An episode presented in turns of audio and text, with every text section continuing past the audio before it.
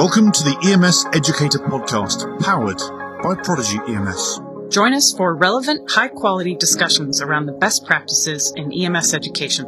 You'll find interviews with experts in EMS, education, simulation, medical direction, leadership, and more. Hello and welcome to another edition of the EMS Educator Podcast. I'm Rob Lawrence, and in this edition, the National Registry has announced that the 2023 recertification window is now, wait for it, open uh, for the for EMTs, AEMTs, and paramedics. The deadline is March 31st, 2023. In today's EMS Educator podcast, we will invite our guests to discuss what is new and different about this year's National Registry changes, particularly around distributive changes and the role of CE, credentialing, and much, much more. And to bring our guests in, of course, as always, is my amazing co-host, Hilary Gates. Thank you, Rob. I'm really pleased today to have with us two amazing educators and our guest host, our ghost, uh, as always, Maya Dorsett. We have with us today Megan Corry and Casey Patrick, and thank you for being here. Megan, can you introduce yourself, please? Sure. I'm Megan Corry. I am the paramedic program director at the City College of San Francisco paramedic program, where I've been a full-time faculty um, since 2003. Um, and I'm a licensed paramedic uh, in the state of California, and um, I also happen to be on the board of advisors for the Pre-Hospital Care Research Forum, and I'm a new member of the uh, board of directors for the CoAEMSP, uh, representing NAEMSE. Any other acronyms? I feel like you didn't do enough acronyms. The bingo card is already full. It's amazing. Oh, education. I've got plenty of more of those. Great. And Casey, over to you. Sure. My name is Casey Patrick. I'm an emergency physician, EMS physician in the greater Houston area. I serve as the medical director for ESD 11 Mobile Healthcare and the assistant medical director for Montgomery County Hospital District EMS. In my spare time, I actually still take care of patients in the emergency department as well. Mm-hmm. Great. Maya, one of the things that we talked about on our last episode um, among the NREMT news was the lifting of all limits for distributive education, which seem to have come out of the pandemic. You're um, newly appointed on the board there. Tell us a little bit about this decision, and um, we'll jump off with uh, some definitions as well um, to make sure everyone knows what all these terms mean. I think most people are familiar with the continuing education requirements for recertification, which are 60 hours, um, 30 of which uh, fell into the national category, and then there was uh, some local and state components.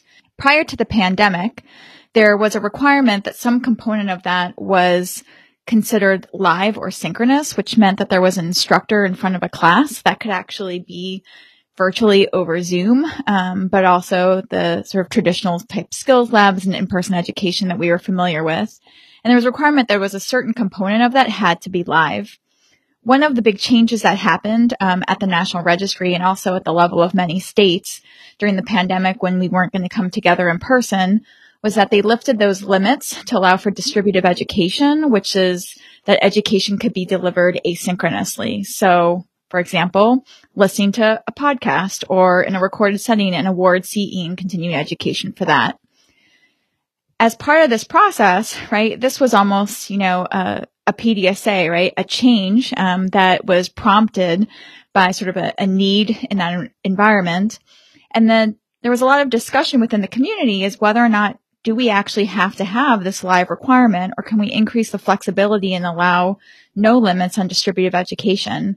So through a process of engagement of many, many stakeholders who gave a lot of feedback, both national organizations as well as a public comment period prior to the passage of a provisionary resolution, um, everything was very much in favor of lifting uh, the distributive education limits. And so that's what the board decided to do after engaging with the stakeholders. Great. So Maya, you, you defined uh, distributive as um, education that is not offered in a live context or with a live instructor uh, in real time. You use the word asynchronous, which is a way to say that it's not live um, online per se, but you may be watching a video. And um, we did a lot of this in the last couple of years. All of us um, have done quite a bit of learning online. And Megan, you have an amazing pedigree uh, and a wealth of knowledge about what why some education works in some cases better than others, and what's good for students and what's appropriate. Can you talk through, kind of on a global scale, uh, what the implications of this decision are for our industry and for educators and students? Yeah, I think um, it's funny you should say that, you know, the pedigree part because I ha- still had to return to these definitions because I do think we have since, and in particular since COVID, we have kind of conflated a lot of different things and, and we've, it's made it very confusing. So even if you're in education, if you've been a distance educator for a long time, before all of this, it was, it was really pretty straightforward. They had very clear definitions. You had distance education. You took maybe introduction to online teaching and learning. IOTL was a pretty standard kind of thing, no matter where you were in the country or even in the world. And there were principles of it, you know, reaching out to learners, to, you know, um, making sure that your uh, sites were accessible. You had a rubric to follow. I mean, it was pretty clear, and this was long before. Then we have this event occur, and everything had to shift to emergency remote instruction, which uh, there was a great article, and I can't remember whether it was EDUCAUSE or, or somewhere that uh, someone wrote pretty quickly after COVID shifted everything to the remote, mostly remote and online platforms.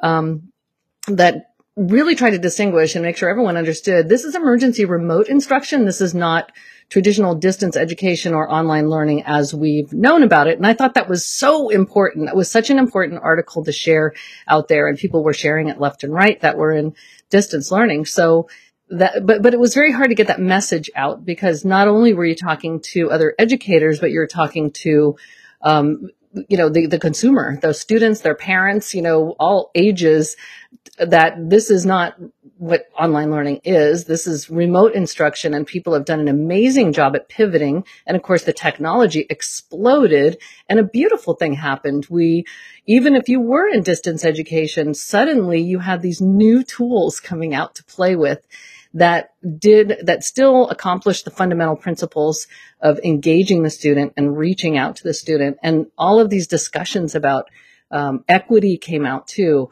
is, you know, on the one hand, is this inequitable because, you know, we have people that have small children and they're in areas where they don't have good bandwidth and they don't have the Wi-Fi or the computers. And even if they did, you know, they've got little kids to, who have to be on Zoom and, and other things. And then on the other hand, there was actually now we can reach people when they're working and, you know, they can actually accomplish their educational goals because there's some flexibility to it if the educator was actually uh, attuned to that, to how to be flexible.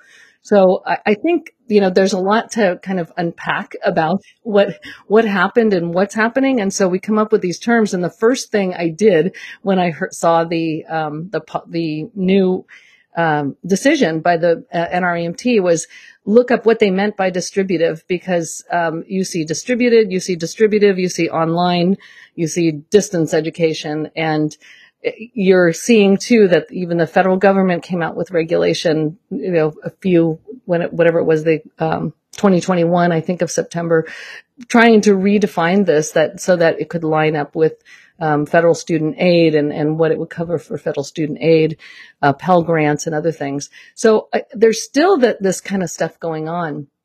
And so I, I, I really was looking for some clarity as to what actually, you know, the, National Re- Registry meant. So actually, maybe we can return to that for a second. And the NREMT definition um, is that method of delivery. Uh, thank you, uh, Maya, for that. The method of delivery uh, of EMS education where the educator and the student are not able to interact in real time. So that's important to distinguish because um, online is one example, but you know, as you said earlier, um, you know, videos, podcasts, um, journal article reviews, that kind of things are, are other examples. So I, I, think that part of it um, was really important, trying to kind of get at that first. Another thing is the term distributive learning sometimes is synonymous with uh, a practice of there's distributed or uh, spaced practice um, and, and, learning. You know, spacing out your that is that is uh, shown to be superior than massed, you know, trying to kind of cram it all into a couple of days or into one session.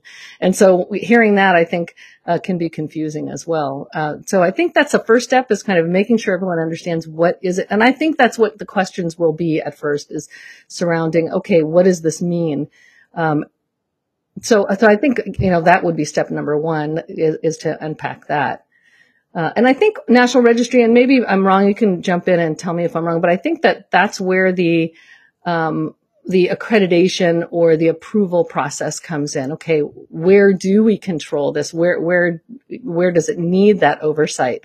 And CAPCE came into it and then the state approval came into it. And that's where I think we landed is, okay, now the question is, is that what will they be looking at? What will CAPCE be looking at? And what will the state approval process be to ensure that we're accomplishing what we want to accomplish here?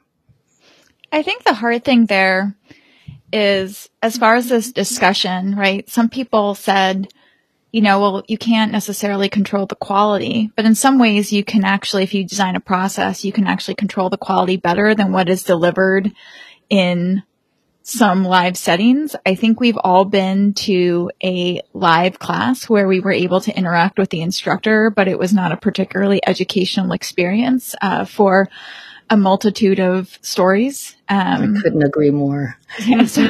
agree. I completely agree. Sociologists have, have done have tons of research. We've had a lot of research over the last two decades um, from a lot of you know social psychologists, sociologists sitting in classrooms and and doing this kind of research and showing that about you know you have a class of 30, the same three people will throw up their hands. Those three people are most likely to be very similar to the instructor in everything education level economic background um, gender race. I mean it's it's amazing. It's it's been rep- you know replicated time and time again. So well and, and, we just have to point out to get throw everyone a bone here that um, e- ems educators are probably the least trained educators yeah. of all educators across the planet. I mean um, I, I also do some work as an adjunct instructor, and I got a little bit more education in um, my teaching in a college setting, but not very much. But the most education I ever got about how to teach was how to be a high school teacher, um, mm-hmm. and uh, that was a lot of education, four years worth, and then and then some. But we all know that EMS uh, educators are often thrown into that position or volunteer for the position with little to no training, just to make sure we uh, are being sensitive to that to your point, Megan, you know, who wants to commute for an hour to go into a classroom to have the slides read to them? As you say, Hillary, people thrown in here, you can be the educator for the week or whatever. Um, but of course, distributive nature means that, you know, you can have the subject matter expert, like we did with Refresh, deliver the subject that they not only mastered in, but probably wrote the paper on. And I think there's something to be said about that. I do think that not to totally delve off topic, but when we talk about the education you get and being an educator, I think it's like a lot of things, right? Do we value the expertise associated with the job? Um, and I think that in general, there's many areas of EMS, not just education, that can look in valuing professional development of people who are taking on those yes. other roles, whether it not be education or leadership or all those kinds of things. So I think it's one symptom of a broader issue within EMS. I do agree with the point that when education can be distributive, right, it does allow access to subject matter expertise. I think that does in some ways get a little bit at that equity issue depending on where you're practicing. And it also, I think the bigger issue is that it allows you to expand your knowledge beyond the limitations of local practice. Um, very often, right, we talk about scope of practice. Scope of practice limits what you can do, um, but it doesn't limit what you can know. And I think it's really important that people have access to the education, the evidence, so that they can actually start becoming the drivers of local practice. I love that. Uh, doesn't limit what you can know. Um, let's pivot to the role of the medical director and bring Casey in. Uh, both Casey and Maya are medical directors, and um, what does this mean for you as a medical director when you examine the role of distributive education and um, the way that you have been educating your paramedics, both initially, if if that's what you do in your agency, and um, continued education? What uh, what implications does it have for you, Casey? I think first off, I want to acknowledge what, what y'all just said, and that is that as an educator, uh, I am not formally trained. My mother was uh, uh, a trained master's in education. She taught student teachers. She's my hero, but I could never do her job, and I don't. Um, I don't have the background in that area to even try to to venture there. I feel like as a medical director, you know what this ruling means is important to my services. It's important to my medics, but I really feel like globally, I've been to, like y'all already said, I've been to terrible live uh, CE events. I've done excellent uh, distributive uh, continuing education and every really variation in between. So I, I don't know if two years, three years, five years from now, this really changes that. And if somebody wants to take the low road, they probably still can. As the the clinical uh, tone setter and the, and the person that drives the atmosphere, or at least one of the people that drives the atmosphere within the organization from the clinical side, it's, you know, medical direction to me is, is primarily oversight and atmosphere and giving our medics the tools with which to stay engaged. I don't have a magic formula there, how to keep that medic as engaged in year 20 as they are in year one, but I'd like to try to get there. Um, you know, that this doesn't really affect that necessarily we still have to be involved in making sure that our folks are certified. But when it comes to, I know y'all have mentioned this, you know, before we, before we went live, you know, that uh, credentialing and competency are entirely different. And the tone that you set for your educational goals and initiatives within your services are, are going to be those goals regardless of whether people get them from a distributed standpoint or from a live standpoint. And honestly, they probably need a little of each uh, to be truly successful because there are probably some topics that are much better suited for a skills session. There's some, you know, they need to see the medical director of their service. They need to hear from them, regardless of whether the presentation's great or not. They need to know my, I feel like they need to know my face and we need to shake hands and talk about their kids and do those sort of things that go along with the live educational setting. And then, you know, distributive just really gives us the leeway to use technology and use the way of the world today. I mean, we're all podcast listeners now. So commutes and downtime and travel time with your family, all those things can be worked into your continuing education program that you have as an individual learner, whether you're uh, EMT, AMT, paramedic, EMS medical director. And we all work within that technology now, that platform.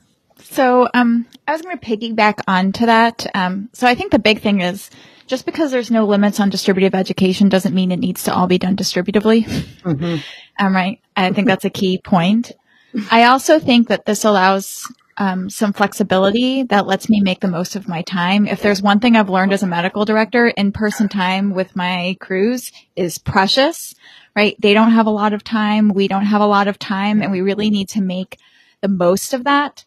So lots of times, right, we bring people in and we spend time doing the lecture component that gives sort of the, the baseline cognitive knowledge um, so that we can try and get some time to do some knowledge application in terms of simulation or sort of case discussion. What this allows me to do is say, can I assign some components asynchronously that they can fit in? Can I produce a podcast or do a lecture? You know, I send stuff to my, I do this with my students, right? I send them things ahead of time so that the time that we spend together is really working on knowledge application, giving feedback and building those, doing those things that actually sort of simulate the real relationship between you and your medical director, right? Which is how do you talk through a case? How you debrief, right? Like I think debriefing a simulation is a simulation in itself for real life debriefs. Um, so to me, that's the great benefit. And I think that the danger is people say like, now I don't need to do this or put the time in person. I think it's saying really the way to do it right is say, one, what is the needs assessment? What are educational needs? And how do I make it so that I can design stuff in a flexible way to best meet the needs of the learners with the flexibility that they need and make our time together really productive in terms of sort of the terminal objectives that I have. Yeah, I'll just add real quickly on into that. Every medic in our service needs to review the differential diagnosis of shock. They don't need to see me necessarily do that 17 times. And in fact, that's probably wasteful from my time fiscal standpoint. But every medic in the service, or at least every in charge in the service, supervisors, you know, chiefs, need to sit down and also walk through that case in a more scenario based standpoint and secondary debrief, like like Maya said, that can't be replicated di- distributively, or at least it's much more difficult. I feel like so trying to start to separate out those things that I've given this talk 15 times. Let's just record it, assign it, and then you know take it to the the second or third level type discussions uh, in person, which to me really maximizes my time. I feel like I get more bang for the buck with the relationship building and the really the, the more uh, higher level uh, clinical approaches. So before we go any further, don't forget you can follow us on Apple Podcasts, SoundCloud, Stitcher, Spotify, Podbean and Amazon Music. And don't forget, if you're enjoying the show, please take a second to rate and review us on the platform you're listening on. Of course, we love to get those uh, six stars out of five every time. Before we go any further, let's have a quick word from our sponsor, EMS Gives Life. Hello, I'm Christine Fichter, the Executive Director of EMS Gives Life. At EMS Gives Life, our mission is simple. We educate the EMS first responder community on how to become a living organ or bone marrow donor and then provide support if you choose to give this gift of life. Our organization was inspired by pro EMS paramedic Will Lindbergh's selfless decision to anonymously donate a portion of his liver, saving the life of a three year old boy. We know our community is full of heroes who perform life-saving acts every day. It is this heroism and selflessness that we're counting on. More than 6,000 people die each year on the transplant waiting list. Deceased donors are simply not enough. Living organ donors are desperately needed, and our community is up for the challenge. Would you consider being a living donor if you had the support you needed and the assurance that you would go to the top of the list if you ever needed a transplant in the future? Through our partnerships, we can make those promises. If you're curious about living organ or bone marrow donation, let's talk. And if you're already a living donor, we'd love to hear your story. You can find us at emsgiveslife.org. Thank you. As always, thank you, Christine. Now, Hillary, we were chatting to Christine a few weeks ago, and EMS Gives Life is kind of a fledgling um, sort of 501c3 charity. But what they're actually already doing is they're taking public uh, sector workers who are in need of some kind of uh, transplant or, you know, uh, kidney, um, liver, and are actively now trying to match them up. And, and I think it's a fantastic uh, project. Well, you and I talked about uh, something we discussed years ago, which was um, I don't even know why we got on this topic, how does organ donation even work? And EMS Gives Life is about living organ donors, but I've always wondered if that little stamp on the back of my driver's license that says I'm an organ donor, what happens when I get hit by the car? Like, what's the next step? Do my organs actually get harvested and go somewhere? So, uh, listeners, I think um, if you'll nerd out along with us on that topic, we'll uh, explore that on a later episode for sure. We're going to, and uh, there's all sorts of links already and some success stories uh, for Gives Life, and uh, we'll also put those in the show notes. And uh, don't forget just to visit their website that Christine just told you about. We're here on the EMS Educator podcast with our guests, uh, Dr. Casey Patrick uh, and Maya Dorsett, Megan Corry, me, and of course Hillary Gates. Casey, just coming back to, and, and I've drilled you on this on previous podcasts and interviews. Of course, ESD11 is a new organization. You've had to virtually start from scratch with your staff. How have you kind of incorporated that into the last year of that organization? Yeah, I mean, it's, it's been tough because we have all of the other operational hurdles, the logistical hurdles, the supply chain hurdles, the pandemic hurdles, everything else that's been thrown at us over this past year. So has it been ideal? No way. It's, it's impossible for anything to have been ideal over the last year. We've managed to have quarterly uh, mandatory continuing education events starting in the first quarter of our existence. Pretty, pretty proud of that. Our uh, clinical team just did an exceptional job getting that off the ground. It was for those of you with established services and, uh, you know, maturity and a foundation built. Uh, you know, I have MCHD EMS on the other side to sort of to sort of look at as the other example that's had a, just a stellar education program for decades. I, I, can't lie and say that I took it for granted until I had uh, you know perspective built in from the ESD11 experience. So getting off the ground and being able to have CE has been amazing. We've actually incorporated some of this just out of necessity, some of it uh, medic desire and medic request, but we've alternated between live and virtual continuing education programs thus far. So we've had every other one and tried to incorporate some skills into the live sessions and a little more bread and butter, sort of more conducive to a Zoom type setting um, for our others. So we've, we've done that. We've also recorded some other topics uh, that we posted up on our website. Nothing terribly spectacular there, but you run into these discussions in, in clinical reviews and run reviews. Hey, you know, the medics really don't have a clear, clear understanding of hypertensive emergency and end organ damage, which of course they don't because it's a topic that's been mistaught and misunderstood for, you know, 10, 15, 20 years. I still see my emergency department partners, you know, firing off oral clonidine. It gives me little complex seizures when I see it, but it happens throughout emergency medicine. And there's no surprise that when you bring in a group of medics from across the state, across the nation, across the world, literally, that they don't have a cohesive foundation to approach things like that that aren't taught well, even in emergency medicine and practice well.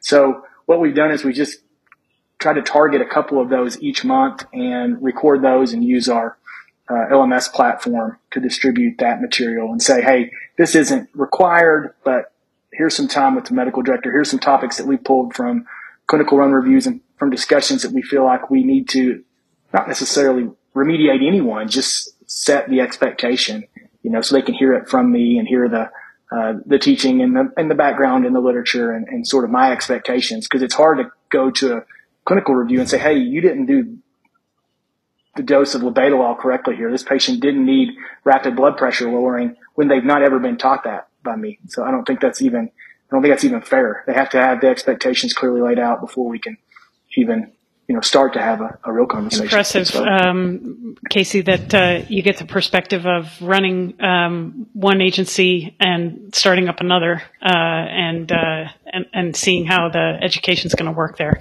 Um, you've had kind of a busy year. I think. Yeah, I think you hit on two main things here too. Uh, one is that there's we have this conflict or, or these layers. One is that we really want to use evidence to drive our education, right? We want to use the, the best evidence from the literature to drive the clinical education. You just hit on that. But we have another layer to that. We also want to use the best evidence in education to get the um, you know, and I don't want to say delivery. I'm always trying to find another word because it, it is content delivery, but really it's content, you know, reception on the part of the student. How do we, how do we create this, this group of lifelong learners who want to take it up themselves? And that's kind of the goal in education is not, you know, I'm going to tell you. We want them to be able to, um, to become lifelong learners and get out there and find that, uh, in, in good, you know, sources and then, and then, you know, turn to their medical director, um, as a result. So I think that both of those aspects are, are important. And, and I think we have emphasized in EMS the, the part of the, the, the content, which I think is fine because we want to use the best evidence to to uh, you know put it into our education. I think that's that's absolutely fine. And then I think what this um, change though at the National Registry addresses is how, and and that gets to um, what Maya was saying earlier, which is it's all got to be founded in the objectives. What is your objective? What is it that you're trying to make sure that the students leave with? What is the desired outcome? And then build the educational model based upon what how you think you could best achieve it. Is it best achieved through, you know, um, targeted simulations? Is it best achieved through? Can I do it virtually? If it's a clinical decision, maybe I can use, um, you know, innovative virtual simulation. But maybe it's something where I need a, a procedural skills practice as well, where I need them, you know, live. And if they are live, can I do that in this in a hybrid lab format where I don't even have to be there? Where you know, we looked at studies out of Lithuania and other places that have had these standalone labs that where where students can go in in groups and this is either medical students but go in in groups and perform um, procedural skills like intratracheal intubation um, in a kind of short simulated format. Uh, it's recorded, and they're either getting live feedback from a someone online who's watching, or they're actually getting um, recorded, and they get recorded feedback. Uh, so, and it's shown like vast improvements in in actual and this is translational research too not just translating to oh they did better on a written test they did better on a on a mannequin. They actually graded um, students in the OR uh, alongside blinded anesthesiologists who didn't know the difference between the students who are in the hybrid situation versus ones who got traditional kind of lecture followed by skills and found incredible differences in performance. So there's there's some really good evidence to support some very innovative ways of doing um, education that's not in that kind of traditional way. Um, the other point I think that you make, uh, I think it's important to know that I don't think you necessarily, and I think people really go out there and think you need to have this formal education. I need to have a master's in education in order to be a good educator. And, and I don't think that uh, so. I think we just need to support our faculty better. We need to support our instructors better. We need to stop saying, oh, you have a shoulder injury. Well, just go to training. Um, you know, and, and, oh, you're retired. Now I'm just going to go teach over at the college. And they just get thrown into the wolves and, and not understanding all of the things like learning outcomes assessment and basing your, um, you know, drive using evidence to drive um, your decisions and, and how you teach. It takes trial and error and a lot of failure, and we've got to talk about those as educators. And education's very ego driven. We don't want to talk about failures. We don't want to get into groups and talk about how I tried this thing and it really didn't work. Um, you know, so it's that's a, a, culture we have to change in education in general. And certainly it's hard, hard in EMS education. But I, I do. I don't think we support our faculty enough. Um, and, and then we blame them, you know, well, that one does this or, or that the wrong way. So yeah. Anyway. I mean, I think, right. We don't actually give our faculty useful feedback very often, right? So as educators, we know that you need feedback to improve, but then yeah. we don't actually support our faculty with that type of feedback. I think that education is sometimes a lot like, um, quality improvement, but in the way that like people get sort of stuck in this sort of like quality assurance thing look mm-hmm. or things are like, here's the problem and I've eliminated this one case or talked to this one person or I've put out this memo and I think I've improved it. People are like, I delivered the education, therefore it was received.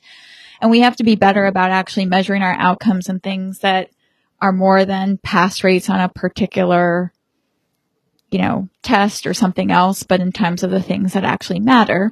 And which the beauty of EMS education, right, is these are the most adult learners there are.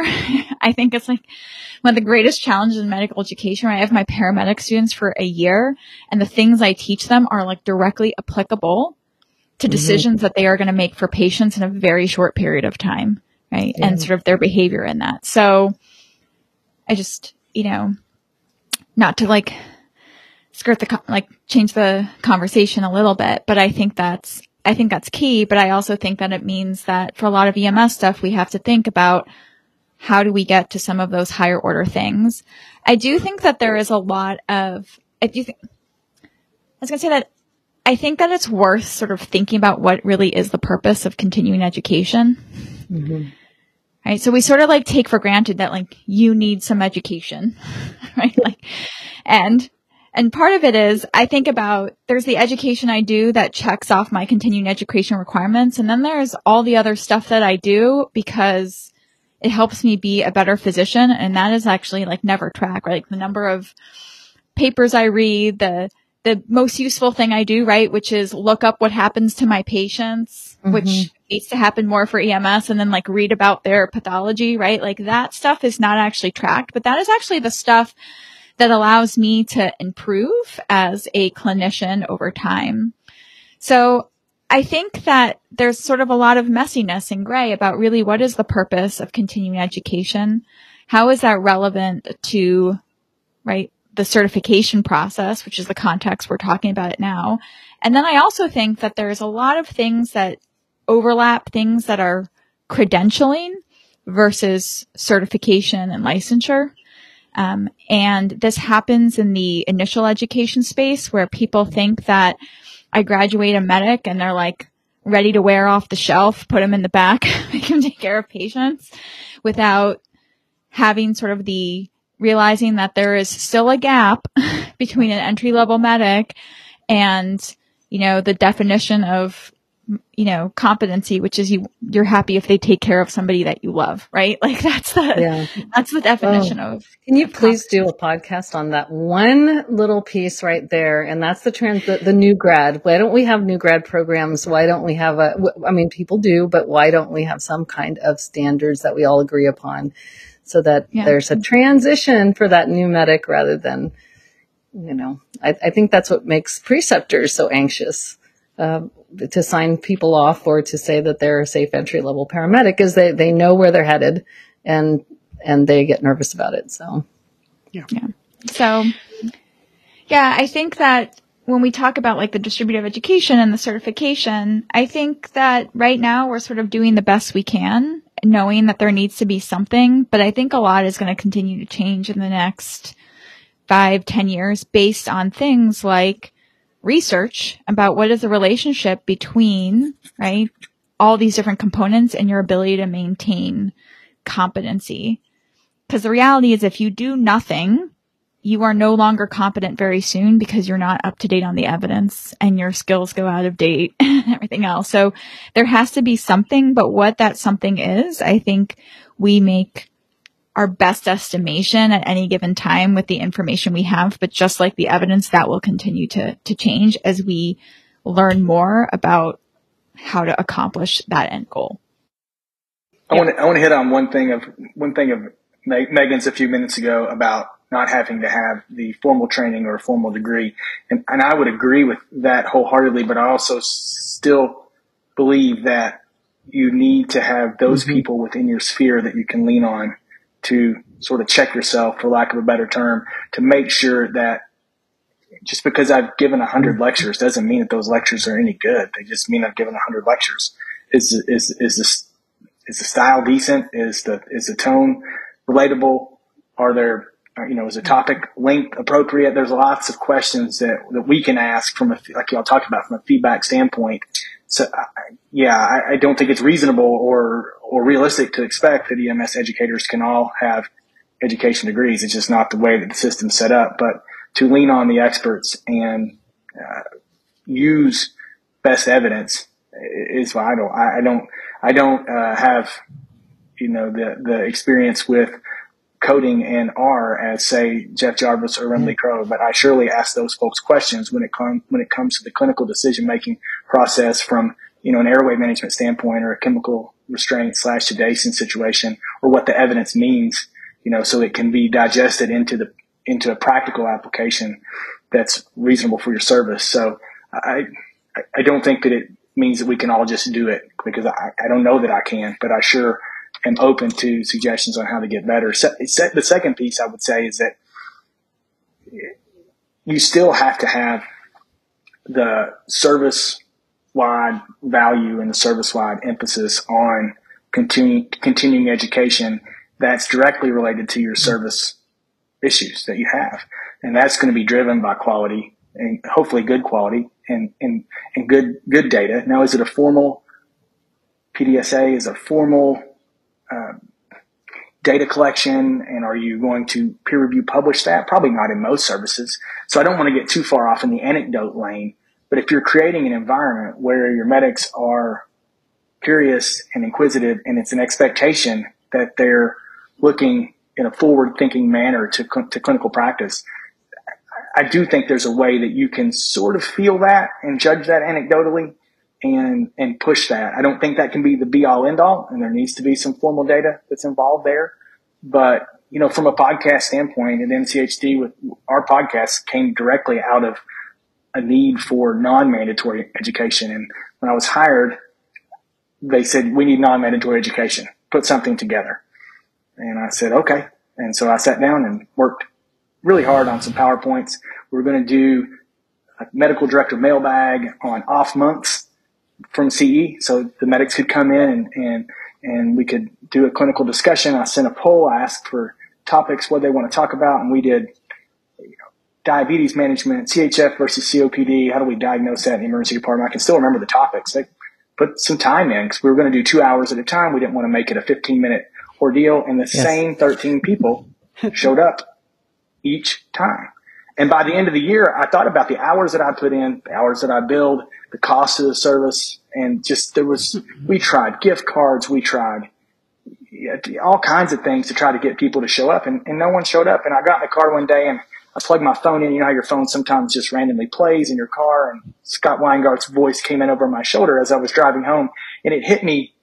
I don't go to the hospital on my Tuesday when I'm not working to listen to some schmo talk, and no one. That's that's unrealistic. That's ridiculous. Why and so, I don't know why it took a year to figure out medics aren't going to do that either. Uh, so the real reason behind my podcast experience was just how can we get our voice out to the medics as a medical director team that Dr. Dixon and I have at MCHD. And they know us, they hear us, they can hear those foundational sort of topics. And it will lead to hopefully in passing in the hallway and passing in the emergency department, more clinical discussion. And that's what we felt the most early on. We done, we've done some other informal more formal polling of, of retention and preferred delivery method of the education and looked at some really interesting uh, age related numbers as far as who was using it and who was listening that surprised me a little bit because the older medics were using it, enjoyed it just as much as the younger medics, which I really liked. That was awesome. Uh, but it was really out of just failure that that came about because I spent a year sort of drowning in quicksand before we stumbled on a delivery method that worked. Now, what's the retention of, of the podcast medium and how well does that translate into actual clinical practice? Those questions if they've been answered, they're not necessarily stellar at times, but I can tell you for our service, it's improved the, the morale and the engagement medic to medical director drastically. And that's an anecdotal story. So you can chalk that up wherever you like. I'm excited when you when you start talking about the the podcast and what's been going on since COVID. I just um, the Prodigy project, what the the research project, the MCHD podcast that you work. I mean, it's amazing the the reach everything has uh, now, yeah. and you know, listening to some of the different podcasts, you feel like you're part of the systems you know, when you listen to the various podcasts and they're doing case review, you, you feel like you know um, these people. You feel like they're your medical director. So now all of a sudden our world is open to these medical directors and aren't even our medical directors. Um, and and that it, that's what it does. It really does energize. And you do get podcast fatigue, just like you do anything else. But I'm finding that people get the fatigue, they return to their spa playlist or whatever playlist they have on their, you know, iPhones and, and Androids and, and then they come back to it and they return to it and say, well, I need more. Um, so I love that you use the word curious because I think that again, creating those learners, that, that curiosity, everyone is curious. Um, they may not show it, but that's, you know, human nature. And so I think that's, I love hearing that. We actually uh, enrolled 40,000 medics into Refresh um, mm-hmm. which just blew our minds. And uh, we, uh, Tom Bouthillet and I were going, yes, uh, we'll be lucky if we get 5,000. Oh, now we're at 10. Oh, crap. And so it went on from there. But, uh, you know, in, in that theme, of course, we're still carrying on by working with our friends at Reel Emergency, right? We have uh, 35,000 views of our Reel Emergency episodes where we have three physicians, uh, four physicians sometimes, a couple of medics, um, and some special guests review case footage. That's usually uh, body cam footage.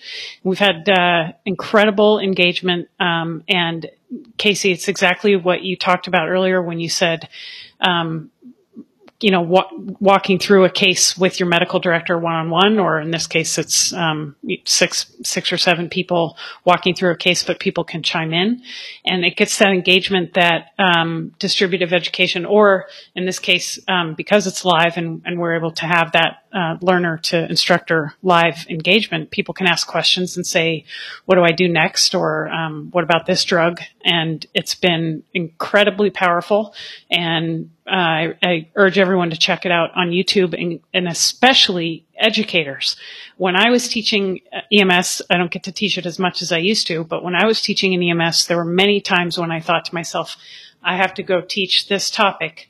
Boy, I'm not that good at this topic. It is not my cup of tea or I'm not as uh, up to date as I want to be. I wish I could get the expert on this topic. Well, that's what Reel Emergency does, and that's what the world of Zoom does, and that's what uh, the ability to use um, guest speakers on on the internet um, has just been an incredible um, boost to our our industry because you do get the person who knows the most about it or the person who wrote the paper um, to talk about it. And um, I have no business talking about some of those topics, especially if I'm just looking at a PowerPoint from a, a, a textbook and hoping I get it mostly right.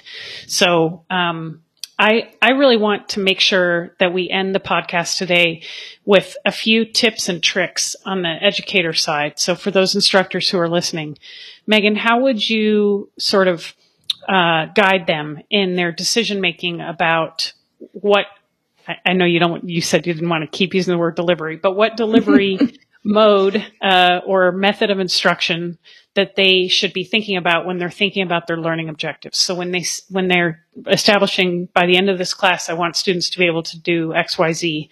What should they be thinking about when they think? Uh, should this be mostly skills driven? Should it be um, a little bit of, of, lecture, small group work? Should I do um, uh, a lecture online first and then bring them back. Like uh, Maya was talking about bringing and talking talking through a case. What are some tips for how to plan your lessons there's never one answer so always know that there's never just one answer that you'll say oh, it has to be this one thing. So even with the outcome in mind there's there be creative. And remember um, to use uh, a community of practice. Talk to some of the respected educators that you know, people that and and ones that you believe um, really taught you how to t- how to learn or how to find that in yourself um, do a lot of, of investigating about best practices. And if you're at a college, that's certainly available to you. You usually have, you know, departments of, of, especially in distance education now, if you're looking especially toward distance education, but hybrid education and, and communities of practice. But in EMS, we have communities of practice right in front of us. So uh, we have uh, NAEMSE and NAEMSP and other organizations that you can be part of that you don't have to you know, leave and go to a conference either if you can't afford it. Um, you can, and again, that's the beauty of the podcast and the online is there's all kinds of resources out there. So connect with, with those. And then there's all kinds of, of resources like instructor courses where you can connect with others. Networking is really, really important. Um, and then uh, using evidence to drive your practice. Uh, whether that's using your evidence to drive your clinical practice or your teaching practice, I think is important. Great. And Casey, you mentioned to us that um, you had also started in your agency a case of the quarter that was primarily provider driven. And I really love that idea for the curiosity standpoint, but also for um, getting getting your medics and your EMTs to say, I ran this call. I didn't fully understand it. I don't know if I got it right. I, I, or I think I did a really great job and I want to tell other people about it. Or I did some research on the strange tea that the lady ordered on the internet and why it made her, you know, seize. What, how has that uh, gone for your agency and what advice would you have for others who want to start something like that? We do it a little differently in both services in at MCHD, we and it, it can be presented, it can be brought to us. We can find it in quality, or the medics are, are welcome to bring them to us, and we really try to pick ones that mesh with our educational goals and that also are we feel like will be valuable to to the medics. So it's not a free for all. I don't really want to make it like the medics just bring us cases and they automatically get to present them because that might be a bit unruly. So we do have some oversight over that and they can come to us organically or we can find them in, in quality review. And then that's a 20 to 30 minute piece of every uh, mandatory CE. So usually the medic will give the case presentation. We'll let the audience sort of chime in and talk. What would you do? What do you think? What's your differential? What would your treatment plan be? And then either Dr. Dixon or I will wrap up with sort of the medical director clinical foundational piece. At ESD11, we do more actual chart review. So in other words, we'll pull the chart into the presentation and let the medic sort of walk through the chart itself. It's a little more uh, office of the medical director pick as opposed to a medic pick, but some of them are ones that the medics bring us. And again, we try to target problems, places we see remediation needs to happen, or if somebody's doing something exceptionally and we feel like that's the model we want the other medics to adapt or adopt to will will present that way. So we just try to make sure that they're getting some education from their own cases because in a busy service you're seeing so much great pathology. There's no reason not to emphasize that. I'd also say, you know, to some of Megan's points, uh, copying is absolutely positively on the table for me. For instance, when I hear Maya talk and I've heard her speak before, you can, it's entirely obvious that number one, she's authentic and number two, she cares about the medics. So I think that if you don't care about your medics when you're up there talking to them, you're wasting their time. If you're up there for yourself or for other ulterior motives, you know, that, that can become pretty obvious pretty quickly. I also believe from, from a podcast length standpoint, I don't believe in wasting folks' time. I think shorter episode length, uh, episodes to get to the educational point is, is our goal. I know there are different models out there for podcasting, but I settled on that one pretty quickly.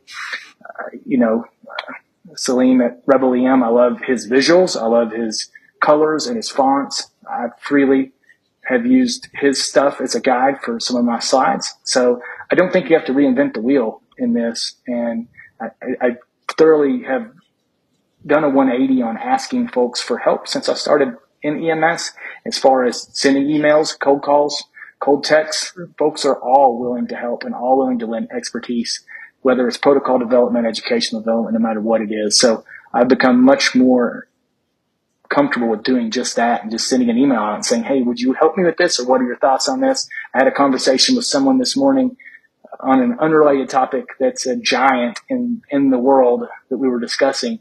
And I just hung up the phone and thought, I cannot imagine five, seven years ago making that phone call. And it was as simple as one email, one connection, and then my phone rang and we had a 20 minute discussion and my questions were answered. So uh, that would, that would be some of the other little tidbits from my standpoint. That's fantastic. Talking about creating training outcomes from, you know, clinical practice, we use the first pass system in Richmond where therefore we could do a hundred percent chart review, um, pretty much instantaneously and we create sort of a training station next to the clock in. So you come in and I remember one distinct example. We, our first time intubation rate was not really good and first pass highlighted that. And so we put in, you'd, you'd clock in, you'd, you'd put, you'd put a, put a tube in and then you go to work. And actually we saw over time measurably that improved. And so therefore every call, I believe, has a training ending. Um, whether, you know, review and then into into learning something new or developing a skill. So I think that, uh, you know, this is the way forward. Uh, Maya, I think you're going to give us a, a, an example as well. Um, I don't know so much an example um, about, or rather, uh, something about why I think it's so important to have flexibility on distributive education. Um, part of it is my end goal and everything, right, is to have people who are able to self-assess and are excited about improvement. I think that's what we want for everybody, right? To have that level of engagement, um, investment in what you're doing, but also not just say like, I want to improve, but have a mechanism by which they are able to improve themselves and have access to sort of the education and the feedback to do that. When I think about where I've learned about new things or incorporated new ideas or kept myself up to date, right? A lot of that is distributive education as I listen to a podcast, like, right? Like I take care of lots of oncology patients. I can't keep up on all the drugs that they're on. So this past weekend, right, I listened to a podcast on checkpoint inhibitors so that I could be more prepared. Um, and that allows me to say, you know, I don't have the breakdown in my continuing education requirements as a physician that says I need to have this in this category, but that easily, right, can fit into some other category. So I can tailor that content to what it is that I need and find stuff that is engaging to me based on what I enjoy doing. The, the thing that breaks my heart in education is when we have like mandatory button seat stuff that pe- kills people's enthusiasm for learning and presents, you know, education as something that is sort of like not engaging. It's a checkbox that you do, which mm-hmm. doesn't, right? Like my goal is that every single time we do education, I, the, what we try to do with like mandatory learning is I always show the data right? So if I'm going to be talking, for example, like our last education was on assessment for posterior stroke right? Like I show them our data to say, why are we even talking about this so that they're engaged? Um, and then there has to be some practical component and then there can be follow up. But I think that there's lots of education that isn't feeding that curiosity and um, and I think that doesn't sort of like feed the the culture that we want for everybody, right? Like I think I get a little bit of joy out of learning something new and being able to apply it in a way that makes it so I take better care of a subsequent patient. That is really satisfying. That is a return of investment for my education. And that's what I want for everybody. And so I think this allows us the flexibility to think about how we create that as a culture. Um, I think it can go the other way too, which is why we got to be like vigilant and engaged from like an education standpoint um, and give guidance along the way. Excellent. Those are some great words to bring us to an end. And if you get a chance out there, everybody, to take part in a podcast, don't shy away from it because Hillary and I know people go, Oh, I don't know what to say. How can we possibly talk about things? We've been going here for an hour, believe it or not, and uh, it's it's always exciting because you get like-minded people having a great conversation. And if you're still listening to us out there after an hour, thank you for bearing with us. If you're on the truck, of course, make sure you've got both hands on the wheel and the eyes on the road. But also, please make sure that uh, you know you're enjoying what uh, what we have to say here. But more importantly, how can we keep up with you guys and follow you? Let's go to you, Casey. So if you want to check out our podcast, MCHD Paramedic Podcast, search where you search for your podcast. That's where we are. Uh, ESD11. If you're interested in our service at ESD11, we have a brand new website there. So check out our website. It's uh, really sleek. There might be a video or two of me on there. I really prefer the podcast medium because you don't see my face, but there is some video footage on there of what we're about uh, clinically, operationally as a service. So uh, both both spots in the greater Houston area. So come work for us. We need we need paramedics. Uh, we need EMTs. We need AMTs. So yeah. Right, two things there then. Search for us where you search for your podcasts. That is so R indeed going forward, first of all. And secondly, I challenge you all to go and look at the Fort Worth Police Department recruitment video that they just put out. It is hilarious and it's going to get prizes for recruiting. It's going to do wonders for police recruitments.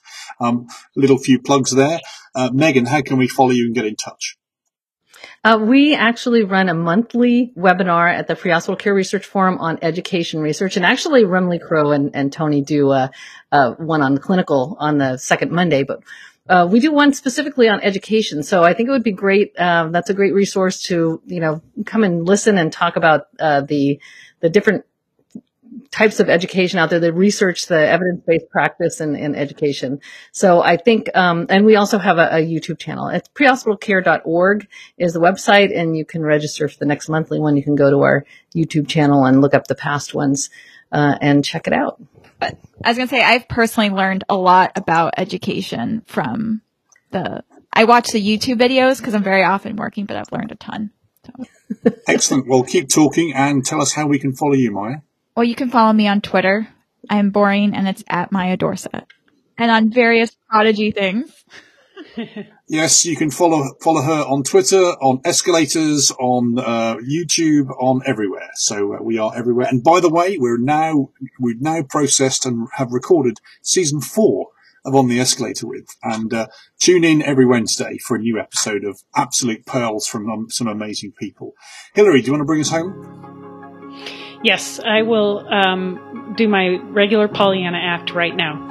I want everyone out there to know that um, humans want to learn. Humans are naturally curious, and we need to feed that curiosity. So when you're feeling like your medics or your providers or your clinicians are down in the dumps or uh, not very excited or not interested, it's your job to engage them. And um, it, it's uh, an incredible thing when good education comes to your agency or a person comes and teaches for you or you get a national expert uh, and the ears perk up and the backs get straighter and the phones get put away and people pay attention because they want to learn, they want to do better, and they want to help their patients. So I always have that in the back of my mind. And um, when I'm feeling frustrated by the process or by the work I'm doing, um, it helps me get through that. I also just want to say one more thing about being an educator. And um, what's so important is to take advantage of the willing and generous minds out there who have already done what you're trying to do and not to reinvent the wheel because someone else has already done that, um, just as Casey said. And all you have to do to get their information is ask them. I've never been said no to when I ask another educator for help with something. And that's because we all want to help each other. Absolute wise words. A great phrase to finish off on. Um, I'd like to thank on all of our behalfs, our guests, Dr. Casey Patrick and Megan Corry, our guest host, Dr. Maya Dorsett. She's been Hilary Gates. I've been Rob Lawrence. And until next time, bye for now.